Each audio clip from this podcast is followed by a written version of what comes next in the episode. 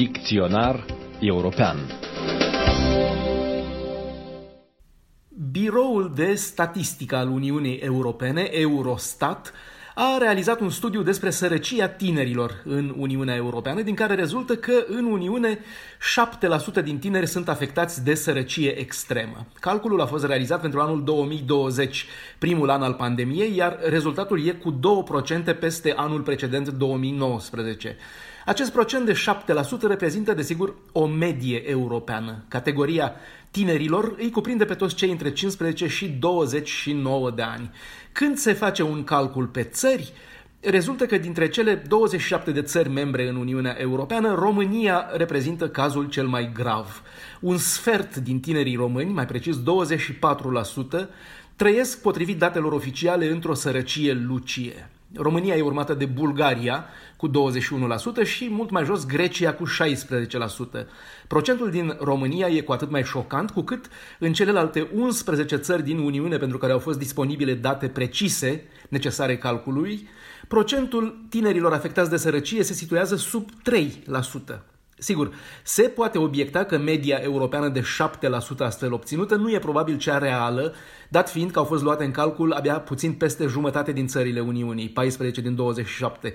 Dar asta nu schimbă cu nimic cazul individual al României, cu 24% din tineri, un sfert, trăind sub pragul sărăciei. Din nou, cea mai mare creștere a sărăciei, cu 3% într-un an, a putut fi remarcată tot în România, dar și, cu toate că datele rămân incomplete acolo, în Irlanda și Germania. Altminteri, peste tot în Europa tinerii sunt defavorizați salarial la angajare, iar asta e o realitate care nu poate fi tăgăduită sau ascunsă. În Italia sau Spania, ca să nu mai vorbim de Grecia, dar în general în țările din sud ale Uniunii, unde protecția socială e mai puțin eficace și extinsă decât în nord, Acolo trăiește această întreagă generație care a fost numită generația 1000 euro, pentru că acesta e salariul mediu al tinerilor, 1000 de euro, ceea ce într-o țară occidentală a Uniunii Europene este practic abia deasupra pragului sărăciei. Acei 1000 de euro sunt banii care trebuie să servească și la plata chiriei, a cheltuielilor cotidiene de hrană și îmbrăcăminte, iar uneori și la plata studiilor.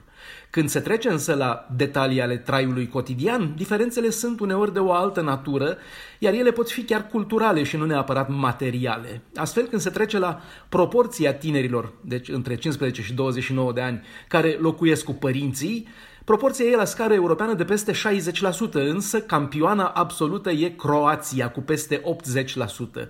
Următoarele țări sunt tot est-europene și mediteraneene, ceea ce poate indica aici un factor cultural, o formă specifică de percepție a familiei.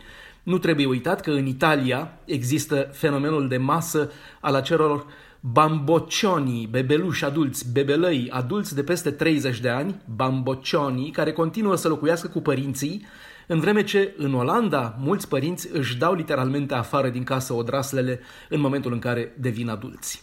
Bruxelles, Dan Alexe pentru Radio Europa Liberă.